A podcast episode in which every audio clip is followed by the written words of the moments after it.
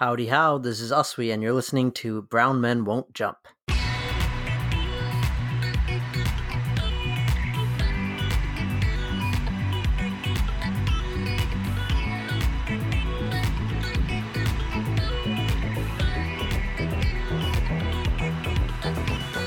Yo, what is up, guys? We are back with another episode of Brown Men Won't Jump.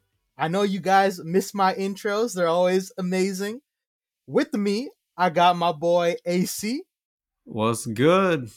And we have to talk about the playoffs, guys. Round two has been incredible, and we're going to talk about three teams. We're going to talk about the Bucks and the Celtics as well as the Warriors and the Grizzlies. And we're going to also briefly talk about the Philadelphia 76ers, who Uswe is not so happy about, and the Miami Heat. AC, what are your initial thoughts so far based around everything we've seen? Well, I love how the three teams you mentioned were actually six teams, but that's, that's true. That's true. no, but it's well, I mean, let's start with that Sixers series. We just finished watching game two between the Sixers and the Heat. I'm going to be completely honest with you guys. I'm an honest man. You guys can come to me to hear the truth. And the truth is, I literally fell asleep in this game. and it was it just felt to me that without Embiid and with Harden in this sad condition that he's in right now where he frankly looks washed up at age 33 I just don't even give them like a chance to win the game. Bam is just too much for any of the other weak centers they have. And I, I just I just don't see it. So, you know, barring Embiid coming back and then winning four out of five games, it, it feels like this series is already over. That's sort of my initial take on it. Uh, yeah, I'm I'm leaning more towards what you're saying here, AC. I, I think that, you know, Embiid is such an important part of the Sixers team. Not having Embiid shows the biggest problems with the Sixers team, right? They run a lot of action through their center because Embiid is one of the greatest, you know, big men of all time, honestly, with how he's able to play the game. So not having him is, is a huge flaw in, in the way the Sixers operate their offense. It looks a lot of Harden of old, where he would just isolate the whole possession. And against a team like Miami, who has incredible perimeter defenders, you know, you're not going to get those those opportunities to just get to the basket. You know, getting to the basket's a luxury against this Miami Heat team. I mean, we can see it with Tyrese Maxey. He's struggling in this series. And quite frankly, Tobias Harris has really been the most consistent player for them. And that's saying something. You know, he's like the third, fourth, fifth option on this team, right? So it's it's really tough to, to see the Sixers really crumble without Embiid here. And Harden looks like a shell of himself. I have a couple of reactions to what you said there. Tobias has been not just the most consistent player in this series, he's been their most consistent player in the entire playoffs. And he's been one of those guys who historically has not performed in the playoffs. So it's nice to see him step up. And you would think if they could get even like the median expected output from the rest of those players on, on the team, that they would have a fighting chance in some of these games, but they, they're just not getting it at all, unfortunately. And that brings me to James Harden. You said that without Embiid, he's kind of looking like the Harden of old. I actually would say that he just looks like old Harden because this guy right now in game one, for instance, I thought he was very passive when they clearly needed him to be that Harden of old, where he took lots of possessions on and and really tried to create and, and was kind of would be a high usage player. He was a little bit passive, and I think part of the problem is he doesn't seem to have his first step anymore. He can't get by guys, right? And this is a trend, you know, continues from the regular season. He's not a good finisher around the rim. He was the third worst finisher at the rim in the entire NBA this season. That is not the James Harden that I remember, right? For all the talk about James Harden, his playoff struggles, and you know his flopping and everything else, the one thing that James Harden could always do is he could threaten you with a step back, but he could get by you, and then if he got near the rim, he would finish or you get an and one or get a foul. He's not doing any of those things right now, and uh, you have to wonder now. Like the Sixers gave you know a lot to get this guy. It seems like Daryl Morey, we all know is Harden's boy, and Daryl Morey literally will come to tears about about James Harden. That's how much he loves this guy. He has a really difficult decision this offseason of whether to extend a guy who looks like he's maybe already past his prime. No, that's a really good point you made, AC. And again, Harden is a guy for years who's been known as a playoff choker. So I guess also shaking that mantle of having to, you know, really be the guy for his team right now. It's hard to do that, especially when in the first round he was really comfortable with being playing second fiddle to Embiid. And you know, to go back into this role of being a, a primary option, you know, we see how much he's struggling with it because, like you said, he's having difficulty, you know, getting past guys, being able to finish at the basket. And again, maybe it's it's the personnel that the Heat have, which make it difficult because they do have a lot of really good perimeter defenders. But a guy of James Harden's caliber, and like you said, they they gave a lot to get him, so he has to be performing at an all time great level in order for the Sixers to really you know go all the way. And not having Embiid is yes, I can understand it as an excuse, but at least be able to take one game. So you go back home, it's one one. It's a huge blow to them. They lost today's game they were basically always at least 10 points away, it felt like the entire game. It, it just felt like they can't score enough points. And I, I, I, think you're absolutely right to point out that Miami is a very versatile de- defensive team. They have so many switchable guys from Tucker to Bam, who's, you know, maybe after Anthony Davis, the best switching big man in the NBA. He just, he just great feet. Obviously, Jimmy Butler is incredible. Lowry hasn't even played in this series, and he's another guy you could throw in there who's, you know, sort of a rugged bulldog defender. I just don't think they can score enough. I think they would have struggled to score even with Embiid, but obviously Embiid had the scoring title this season. And, and to be fair to the Sixers, every team looks bad without their best player, right? Like you you build your team assuming that guy is going to be there.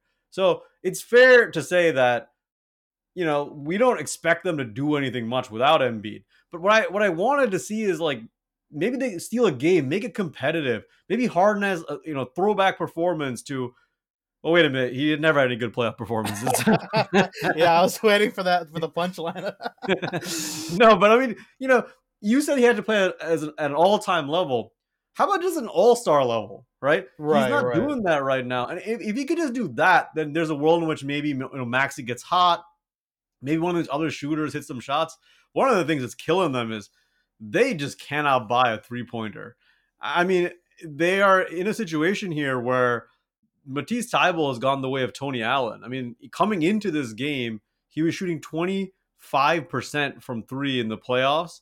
And, you know, teams are just leaving him open. Danny Green has been pretty streaky. They're, they're just not getting enough outside shots when Harden is getting in, in the paint and, and sort of spraying it out. It's not those plays aren't being converted at the rate that they need to be. Yeah, I mean, to go back with what you were saying about about Embiid, right? I mean, we could see it in the Toronto series, right? A lot of the times the ball would get dumped into Embiid and he'd force a double team nearly every time, right? Now, Bam Adebayo could definitely trouble a guy like Embiid, but it's not enough. So the double is going to have to come. So the the way that their offense works is a lot of ball movement on the perimeter, wait for the defense to collapse, and find an open man to shoot. Now they don't have that that central figure that they can just toss the ball down low. So the offense gets really stagnant a lot of the time. And on, on top of that, not having that room to operate from the center position, it really hurts a guy like Tyrese Maxey who could make use of that kind of spacing. So we, we can see that a lot of the struggles, yes, it does fall on on Embiid not being there, but again, the other guys do need to, to step up. Yeah, and I think Tyrese Maxey is showing why he's a young player, right? There are some games where he looks incredible, other games where it feels like he's non-existent or rushing things too much. He's a very fast player. He's amazing at attacking the weak side, right? When when the ball swings around to him, he's great at hitting that shot or if the defense closes hard, putting pressure on the rim and, and he can kind of explode through a gap in a way that few guys in the NBA can do. But when you take Embiid out of it, and now the defense is shifted a little bit more toward him, it's causing problems. I actually think one of the solutions could be to put the ball in his hands a little bit more and maybe have Harden be the guy attacking the weak side. I feel like if, if they tried that, which is sort of a inversal of the way they've been playing this season, then maybe Harden's lack of first step could, you know, it won't be as much of a problem. But I, I don't really see Doc Rivers going there. In fact, I, I think Doc Rivers has had a very poor series, uh, which brings me to my next point and the point in which our co-host Uswe has been hammering our text thread with whining about day in and day out. Why the hell is DeAndre Jordan playing Anu? Honestly, that is probably the age old question right now. And Doc Rivers has even been on record defending his decision to start DeAndre Jordan. And it's it's baffling for for everyone, right? I mean, if you someone has to ask you that question as a coach and you have to defend it, there's something wrong, right? Like it's not just yeah. it can't just be like us in the text threads talking about it. It's it's right. a known thing throughout the league that this guy is just washed. He can only play in one defensive scheme, which is drop. He never makes a, a second rotation. He's arguably the worst player in the NBA, and he's starting on this team right now. So it does beg the question whether Doc Rivers is in his right mind, or as Uswe would allude to him being Glenn Rivers because he doesn't deserve the title of, of doctor. that goes against Dr. J and, and doctors around the world. So Well, he ain't gonna earn that nickname in Philly anytime soon, the way that this that this series is going. You know, we said on this pod earlier this season, Eric and I had multiple rants about DeAndre Jordan. We both believed that he was the worst player in the NBA. And, and you said he could play one scheme which is drop. I would argue he could play no schemes because he actually makes no effort. I get it. He's tall, right? So, like, in theory, he could do something.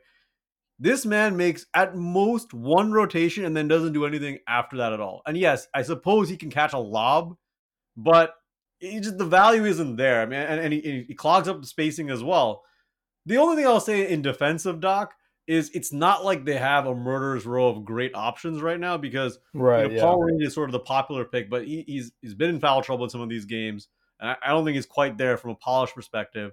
Paul Millsap is washed up in his own right. I, I would like to see more of George Niang playing the five. Now that will not hold up defensively, but yeah, at least yeah. the theory there is offensively you can at least space the floor out. With DeAndre, you're not getting anything defensively or offensively. So I just don't see any value there. They have to be creative here until Embiid comes back, and, and hopefully he does come back next game. But I, I think you know trying to play the same way, they're, they're not going to be the more physical team against Miami regardless. So their only chance is to try to be the more skilled team. Yeah, I mean, amen to that. I mean, Doc Rivers, yeah, again, in fairness, he does have very limited options. But at the same time, it's like you have to you know mix and match your lineups and try to make something work out of nothing, right? Because listen, you're up against a very talented Miami Heat team. You don't have your best player, so show us why you're considered to be a top 15 greatest coach of all time, right? I mean, he needs to at least put in some sort of effort into the schemes, change something up. Because listen, if you're going to be stuck in your ways about starting DeAndre Jordan and you're not going to adapt and adjust, like that just goes to show that you're not taking this as seriously as you should be. Because listen, this the expectation this year is that Philadelphia should win a title, right? That's 100%. That is the mindset that they were going into the season with, right? So why are you holding on to your old days with, you know, being a, the Clippers coach and having DJ back when he was doing something? You know, he's not the same player that he was. You can't play that same way in today's NBA. So you have to adapt and adjust. Show us why you're a good coach. Otherwise, you get berated, and all that stuff people are saying about you is true, right? So let, us see something, Doc. Come on, or Glenn. You know, I should be saying Glenn, not Doc. so I, I, feel like we've we've talked enough about this series, which feels virtually over right now. Now I hope that Embiid comes back. If Embiid comes back for Game Three, I'll give you know the Sixers a fighting chance, just because he's that dominant of a basketball player. But why don't we move on then, Anu? Let's talk about one of the most exciting series that's going on with two really close games that came down to the wire. I'm talking about the Grizzlies versus the Warriors. The series is tied 1 1 at the time of us recording this. And it really does feel like it could it could have been 2 0 either way. What have you seen so far? You know, this is the classic case of like the the, the new versus the old school, right? Because Ooh. the Warriors for a while have been, you know, this dominant team right? They've come into the season. People are, are, have really high expectations of them. You know, Klay came back. They have Draymond. They have Steph. They have the you know the three Musketeers all all parading around, and they have a really good young guy in Jordan Poole and a nice you know defensive player in, in Andrew Wiggins, right? So it's a good good squad they're coming in with, right? With some good young talent. Now they're up against the new school, you know, the, the, the new kids on the block. They got Ja Morant, who's one of the most exciting players in the NBA you know, a really good young squad with uh, Desmond Bane, Jaren Jackson Jr., Dillon Brooks, who we'll we'll talk about him particularly a bit later. But you know, this is this is like a, a really cool matchup in terms of that kind of lore we can give, right? Yeah, if I could jump in real quick, Anu, one of the best things that can happen in a playoff matchup between two teams is is what you identified. That young team coming up against that older team that's trying to hold their place. That old, especially if it's an older championship team, right?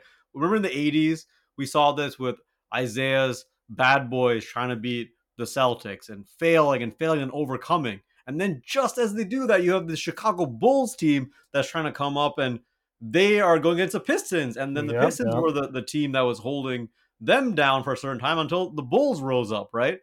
We saw this Warriors team around, you know, 2013, 2014 start to really blossom. They had some really competitive playoff series against very good teams like the Spurs. And the next thing you know, they were just in the finals every year and they were breaking records and, Yeah, and they were unstoppable. And this Grizzlies team has such a collection of young talent.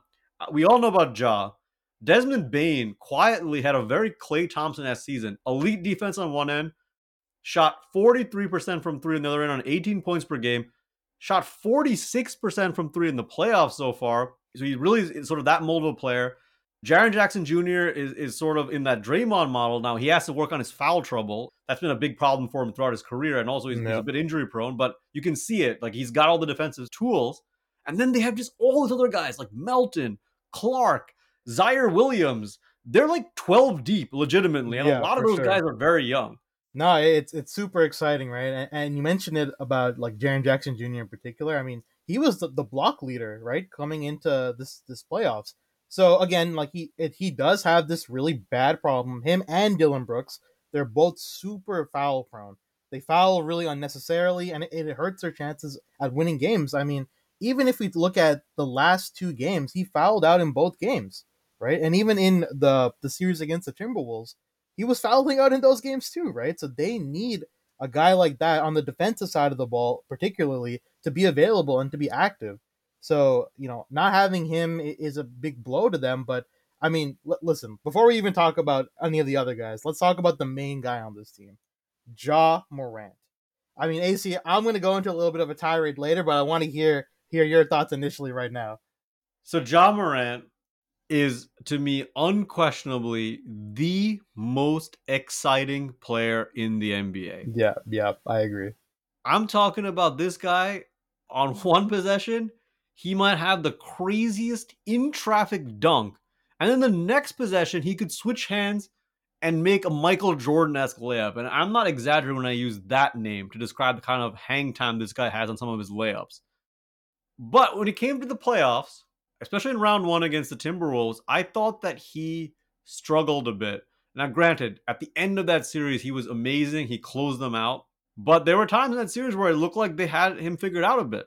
And, and in fact, he had struggled against him even in the regular season for whatever reason. Well, this series, though, he is absolutely obliterating the Warriors defense. They just don't have anyone that's even close to its athletic level.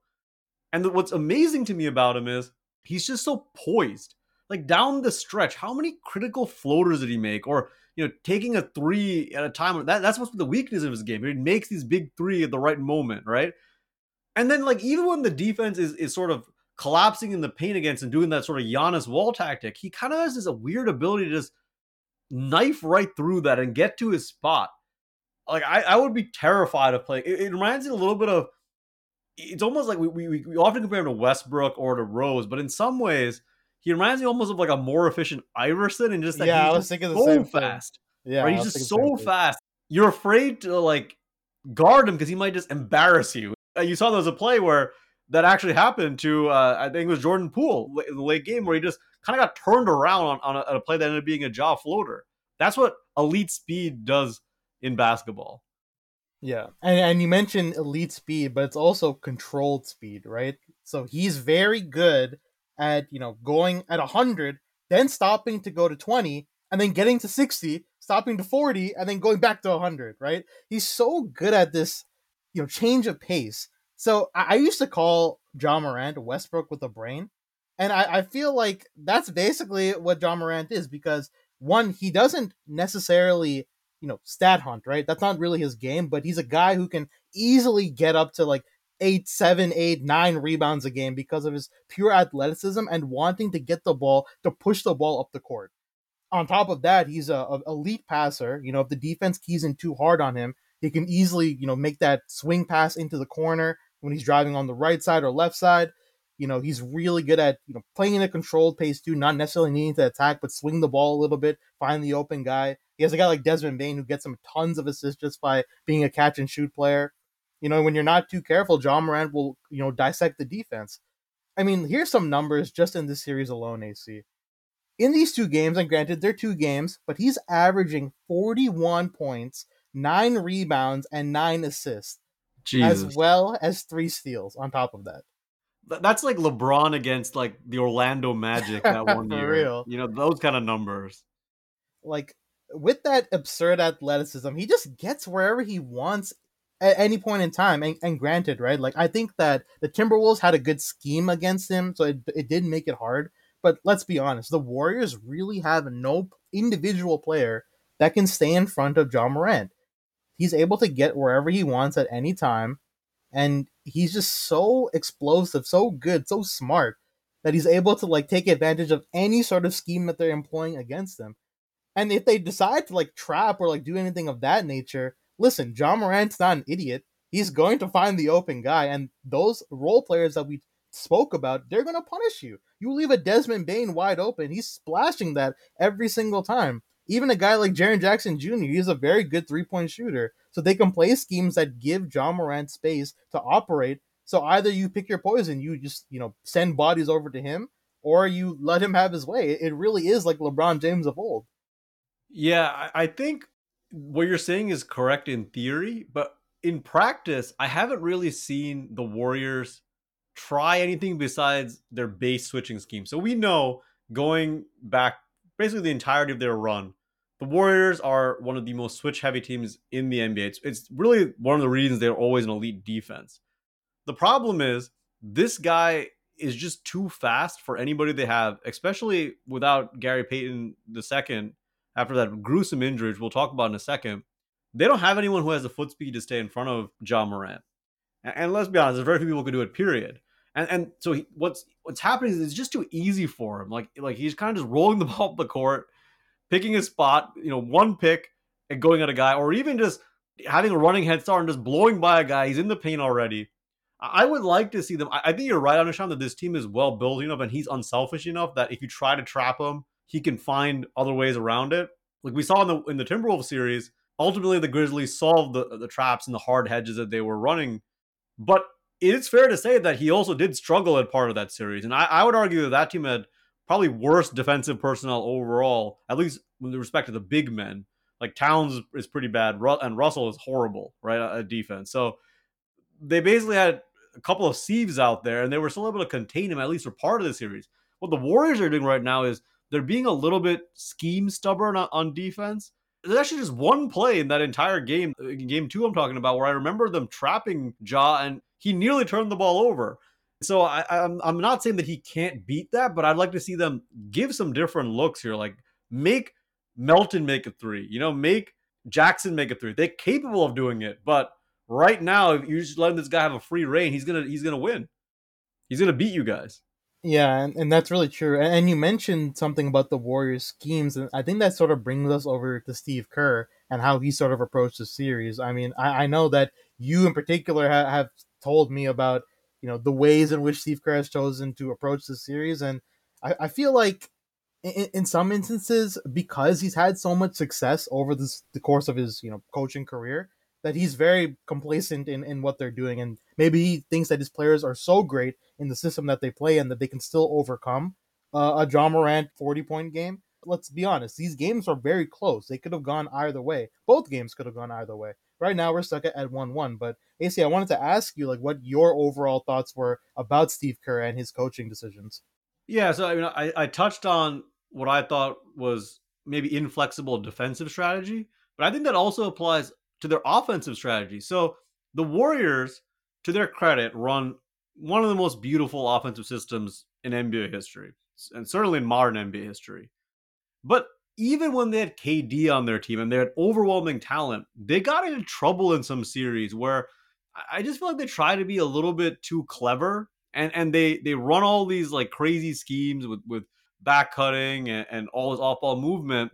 Even against a team like Memphis, it's very good. If you look at all the advanced stats we have on, on B ball index and how the Memphis Grizzlies guard those type of off ball movement actions, that's their strength as a defense. They're very switchable in their own right. So you're running your offense against a defense that's good at stopping that very thing. At the same time, they could try to just attack guys like Ja Morant, who are weaker defenders. It's not like the Grizzlies have no one to be attacked, but I, I feel like for whatever reason, the Warriors are always slow to come to that realization that they could just pick at a weakness over and over again. And for all we talk about the necessity to have some sort of scheme, playoff basketball often comes down to just beating a guy who's a bad defender over and over again. How many times have we seen LeBron do that or MJ or any of the great wing players? That's how you end up winning championships, right? So obviously the Warriors can win doing what they're doing, but there's always this like balance where they could be a little bit better at doing this and they wait sometimes too long to get to that point where they realize okay we just have this terrible defender let's just attack him over and over again right right no that's really true and again even though we know steph curry to be an extremely talented offensive player, not just with his off ball movement and shooting capabilities, but he's a superb ball handler. You know, if you put him in a situation where he gets an isolation, it's not inconceivable to think that he could punish a Ja Morant in, in a one on one situation, right? Whether it be breaking him down with a dribble, you know, shooting right in front of his face, things like that. So I feel like, yes, the Warriors need to also move a little bit away from from their offensive schemes. But again, like the games were already so close, so it's really hard to say what, what the right decision truly is, right? All it takes is a couple of, you know, breaks either way to see what could happen, right? So game three is going to be something extremely exciting. Yeah, I, I don't think they need to abandon their offense altogether. I just think they just they could pick their spots a little bit more to attack someone like Ja. Just even just make Ja work a little bit, right? Like right now, Ja is a free game. On offense, he picks on whoever he wants, and on defense, he basically just hides on someone and the Warriors don't make him pay. And that's been a problem. Can we talk for a second, Anu, about this Dillon Brooks clothesline of, of yeah, Gary man. Payton? We, we have to. And here, he's a Canadian guy. So, you know, in some ways, I do feel that that connection to him. We only have so many Canadian players in the NBA. But, I mean, what he did was completely abhorrent. And Dillon Brooks, from what I know, he's not known to be this, like, super dirty player. So this is kind of surprising for me at least that he would do something like this. You know, he's considered to be a great teammate. A lot of guys in their locker room really like him, and he's a competitor. He plays really hard, right? But you know, there's a difference between playing hard and playing like playing bush league. You know what I mean? And this was super bush league. It took a guy out, and you could see in the way that Gary Payton reacted with his screaming that it was a truly hard injury, right? So I feel very, very disgusted with this kind of basketball because it, it looked very intentional what he was trying to do. And there was no need to make a play like that, honestly. I mean, yes, they, they always say, you know, don't give two points up for free, but there's a difference between doing that and blatantly going out of your way to injure somebody. And that was just disgusting. And them not having Gary Payton is, is a huge, huge thing for, for the Warriors because in some ways he is that guy you can put on a Ja Morant, you know, to at least trouble him, right? So it's uh it's a huge loss for the Warriors. Yeah, I thought he was really good on Ja in game one. I know Ja got his still, but I thought Payton was easily their most promising defender on him, and he's probably their best perimeter defender for this kind of player as much as we think that Wiggins has improved defensively, he's just too slow. And I, and I think Kuminga is just too raw to take on an assignment like this, especially the way that J- Ja's feeling right now. I think he's feeling himself after that Wolves series. It's a tough matchup, and Steve Kerr started this guy for a reason. Like he probably realized this is our guy we need to put on Ja, and he lasted all of three minutes before, unfortunately, now he's a fractured elbow and he's going to be out for one month. Yep, honestly, just really sad. You know, injuries happen in the playoffs, but this was something that could have easily been avoided. And I, I do think that you know the flagrant two was definitely the correct call. I, I, called it as soon as I was watching. I'm like, okay, yeah, good job, Dillon Brooks. You missed three shots today, and that was your total contribution to your team. Very good. But again, Dillon, it, he is a big part of that Grizzlies team. They do need him to play in in these games, and you know it's just a sad situation all around. Anu, what have you seen from Klay Thompson? I don't even just mean this series, but just even the whole playoffs or even this season. Because when I, I look at Klay, I see a guy who I, I know he hit a big shot before missing some big free throws in game one. But I just I just don't know what his value really is at this point. Like obviously he's an amazing shooter. You have to always somewhat account for him. He's just not the same defensive player at all. And I, am not expecting him to stay in front of Ja Morant, who basically nobody can stay in front of. But he's not that same player. It, it feels like a weird thing where they have Jordan Poole, who's kind of like a, a Klay replacement in some ways, but they also want to play Klay with them. So now that makes him even a little bit weaker defensively than maybe they could be. I, am not really sure how that gets resolved. Obviously, Kerr has, and the whole Warriors have a lot of institutional loyalty to, to Klay Thompson for everything he's done for that franchise. But I'm not sure that right now the lineups are putting out there with both him and Poole are necessarily the best basketball fit when you have a guy who's attacking switches this hard. Yeah, no, it, it's interesting with with Klay Thompson. It, it's really difficult to say what the right choice is because I mean, in game two he played really badly. Like he shot horrendous percentage, like five for something, like twenty. I don't know, something ridiculous. It was super bad, and you know, not having the Klay of old is obviously a huge blow to them. But there are still things he brings that are of value, right? Like, I mean, if you put Klay in the right matchup defensively, he can still be a lockdown guy you know, obviously you don't want him to guard super quick players like a Ja Morant. He's not the same player defensively as he once was, but he's still good enough on that end to hold his own. And like you said, you still have to respect him. He's Klay Thompson. He's one of the greatest shooters of all time, right? So just him being in that lineup, you know, he has gravity to him, right? So if you can run a lot of different types of actions where either he can be a player to, you know, flare out for threes or, you know, be that kind of guy to set a screen, like a back screen, and just cut to the basket, right, to get easy layups. So there's a lot of ways you can still utilize a Klay Thompson on the floor. But again, it, it does hurt that he's not the same player that he once was. So I don't know. I really don't know what the the solution is when it comes to Jordan Poole in particular, because like you said, he does seem like he is the, the new Splash brother amongst them. So yeah, it's a tough choice to make. Yeah, and by the way, when people say that he's a new Splash brother, like look at this man's statistics. He's actually one of the greatest shooters in the world. And it's unbelievable that this organization in their sort of pseudo down years after having this multiple year championship, you know, finals run that they they had, somehow unearths yet another guy who's an all-time caliber shooter. and Now, will he actually live up to that? I don't know, but at least statistically so far, he's really that good of a basketball player from a shooting perspective.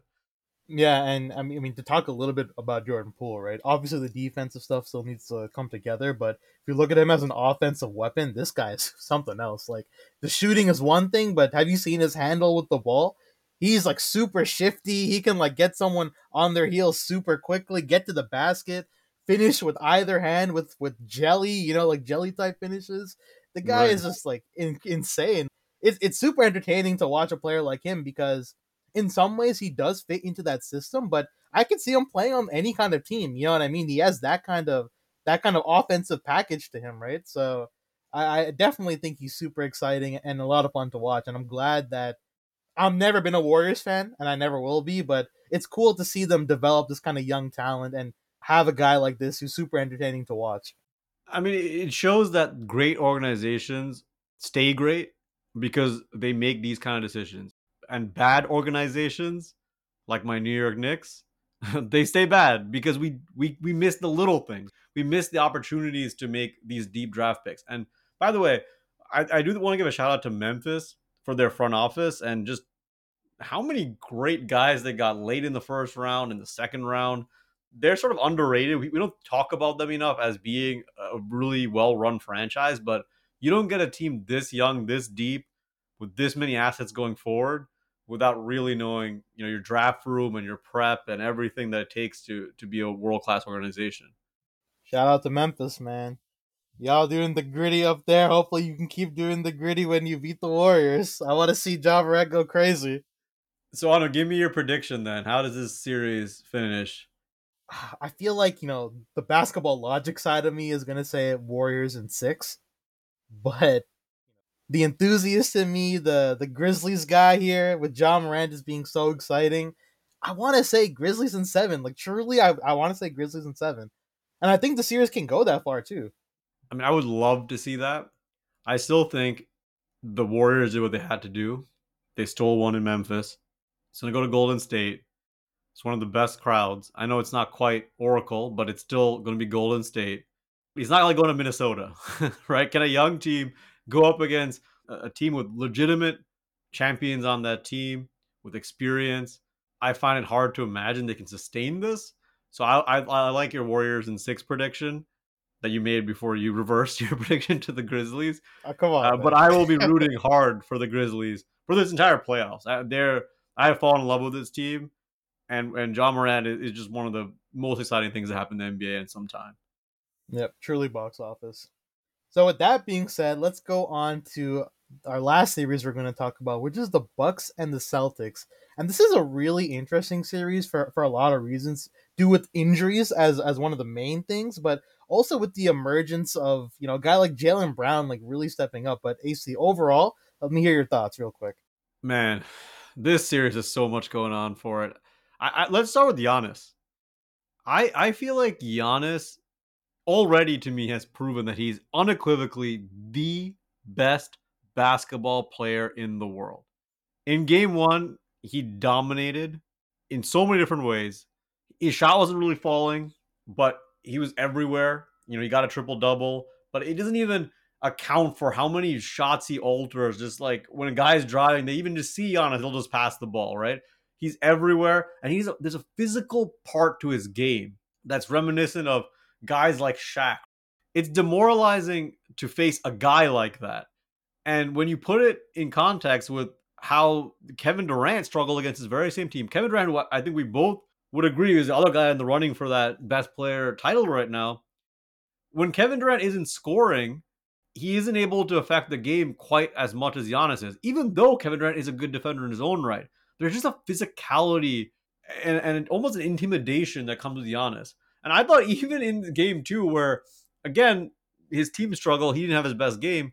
There were just stretches of time where it just felt like, oh my god, this guy is the biggest dude on the floor. He's the most athletic guy on the floor, and I it, it's hard to look at a guy like that and be like, anyone else right now is better than him. Yeah, and again, Giannis, even though the defense of the Celtics has been fantastic and they've really honed in on him, he's still a guy who, no matter how you scheme against him, no matter what you really do, he'll find a way to put the ball in in the basket. And even when he's not doing that, like you said, let, let's be honest, he's probably still the best defender in the world, or arguably the best defender in the world, right? I mean, the way he's able to alter shots, you know, being super switchable, a guy who can play in any sort of scheme. I mean, he's he's a monster. He's a Greek freak for a reason, right? So I feel like the Celtics have done a, as good a job as anyone can do against Giannis, but if he finds a way to get it clicking in a way that you know we've seen him do before in last year's playoffs, then I think that this year's can shift dramatically. But let's talk a little bit about you know what the Celtics are doing, right? Let's talk about the scheme that they employed, and we need to give a huge shout out to Grant Williams because this guy has defended Giannis as good as players can hope to try to do, right?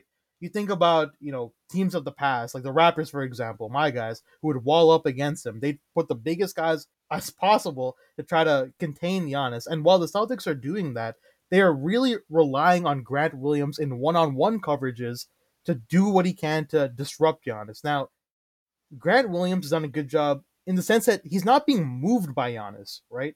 Giannis has always been good at getting to his spot, being stronger than everyone else, and being able to finish over the top.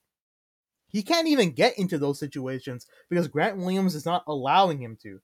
Now, I feel like Giannis has a lot of ways he can counteract this. You know, he has a couple of inches on him, so he should be able to shoot over the top or find some other way to score. And we know Giannis is capable, but a guy like Grant Williams is really like bothering Giannis because he's not able to get to those spots to begin with. Yeah, if you told me coming into the series that Grant Williams would have the biggest impact defensively, I, I wouldn't have believed you. I mean, this is a team that employs Robert Williams, or Time Lord, who was in the running for Defensive Player of the Year until he got injured. It employs Al Horford, who historically has had some success against Giannis in, in past series. But the thing that you hit the nail on the head about what makes Grant Williams so effective, he's just so fucking strong. And so Giannis isn't getting to his spot quite as much as he wants to. But beyond that, the Celtics as a whole, I'm just so impressed with what they do defensively night in and night out. I just think they're they're a team that really understands assignments. They're not a team that almost ever overhelps, but it often looks like there are six or seven guys on the floor because they're sort of just in those sort of half spaces between players and just kind of crowding, but not overcrowding where there's an easy kick out pass. And it just speaks to their their entire team, how well coached they are by Ime Udoka. And honestly, just how talented they are as a defensive unit. And let's be honest, this is without Marcus Smart, the guy who won Defensive Player of the Year. Yep, yep. Really, eh, you know, playing at all this series. Yeah, I mean, it's it's a big credit to the schemes they employ, and again, like you said, everyone who plays on the Celtics team at any given time is a player that can play on the defensive side of the ball. You know, you can win a lot of games just by getting stops. Stops will inevitably lead to scores on the other end. So right now, I feel like because the Bucks are not able to get into as comfortable of a half court setting as they normally would like to be, and that's also due in part with not having Khris Middleton, which we'll talk about. But you know, not having a comfortable offensive scheme to run where Giannis can just sort of get wherever he wants, and that's how their offense operates. Taking that portion away from them has really made the the Bucks struggle.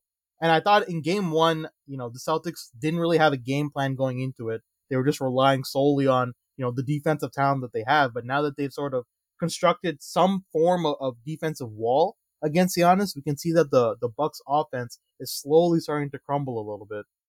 Yeah, and I fear it's going to become even worse because historically, the thing that always tripped up the Bucks was they would get into these series and then like the ball would be in Giannis's hands and he'd be isoing at the top of the key and he'd be going into this wall and then be kicking out to guys who aren't making enough shots.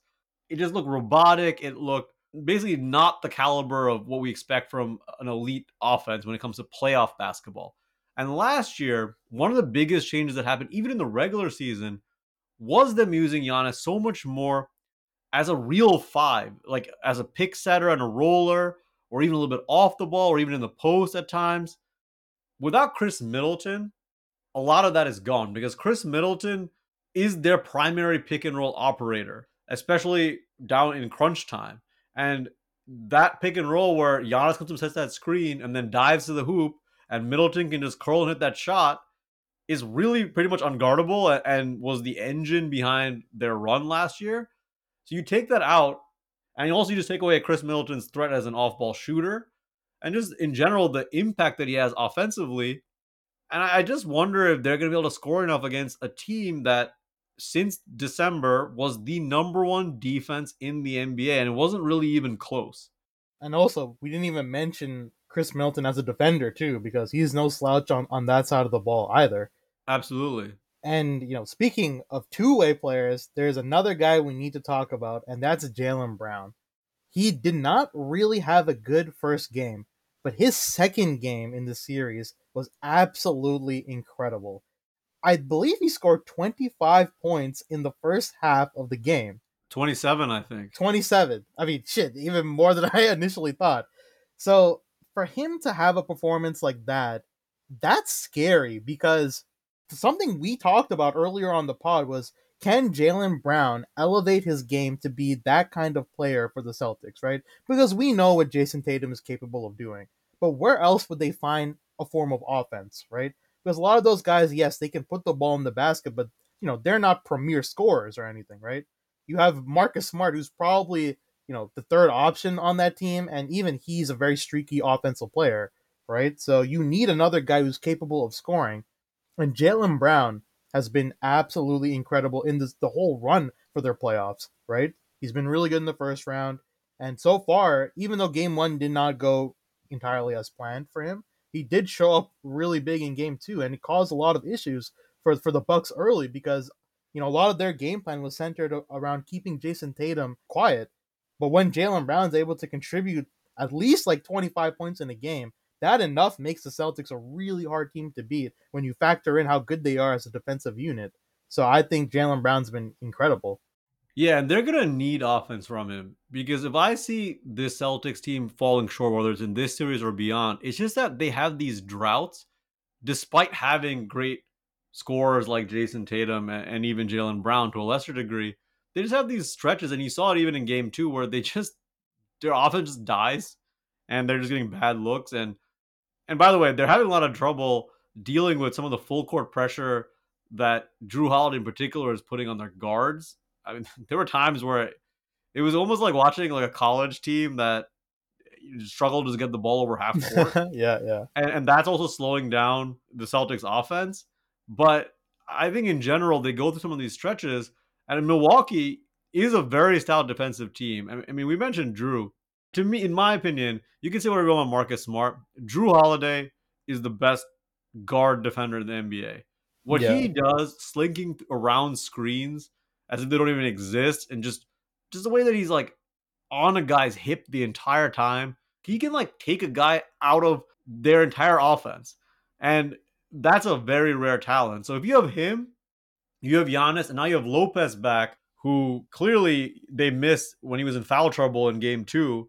But three of them alone, you're gonna have a good baseline defense. So there is a world where I can see Milwaukee, you know, even if they're to struggle to score without Middleton, that they just hold the Celtics down enough and just rely on sort of a close game, low scoring affair. But then, you know, you have Giannis and they don't. So that could be like their formula. No, yeah, for sure. And, you know, speaking a bit on, on Jrue Holiday, this might be a bit uh, off topic, but there's a podcast that uh, Andre Iguodala and Evan Turner, if you remember him, you know, they do together and they brought Jrue Holiday because remember all these guys were on the same Philadelphia 76ers team at one point. And during the time when they drafted Evan Turner, you know, he was supposed to be the guy for them, right? So on the podcast, I found it really interesting because Evan was talking about how, you know, in practice he would like kill a bunch of people and then as soon as Jrue was there, you know, he would immediately get shut down by him because Jrue Holiday really is that good of a defender.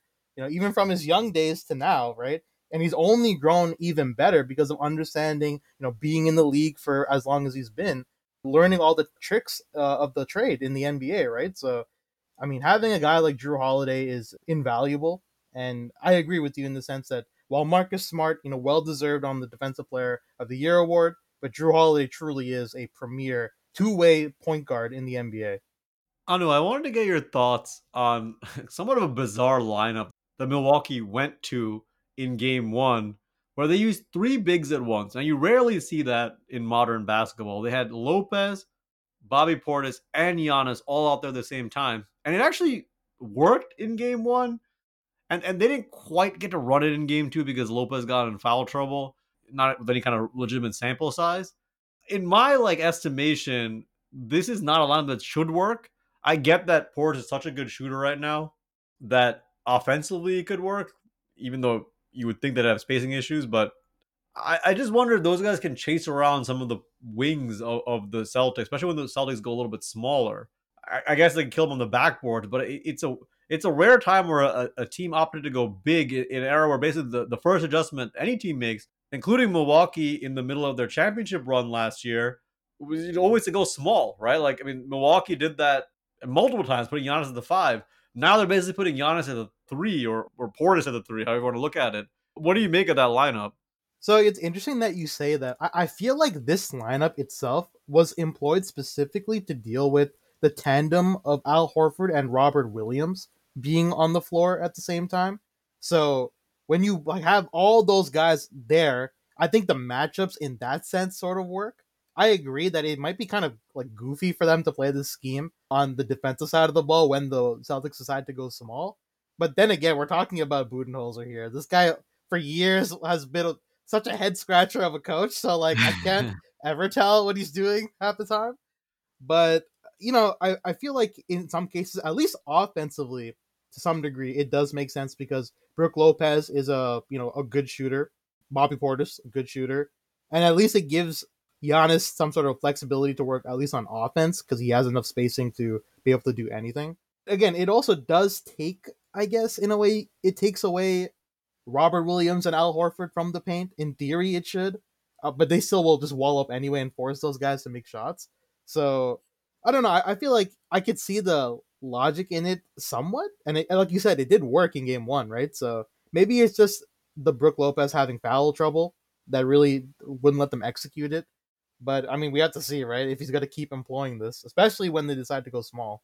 Speaking of Bud Anu, and, and you know, we mentioned briefly my particular concern that without Middleton, they're not going to be able to run some of the same stuff on offense.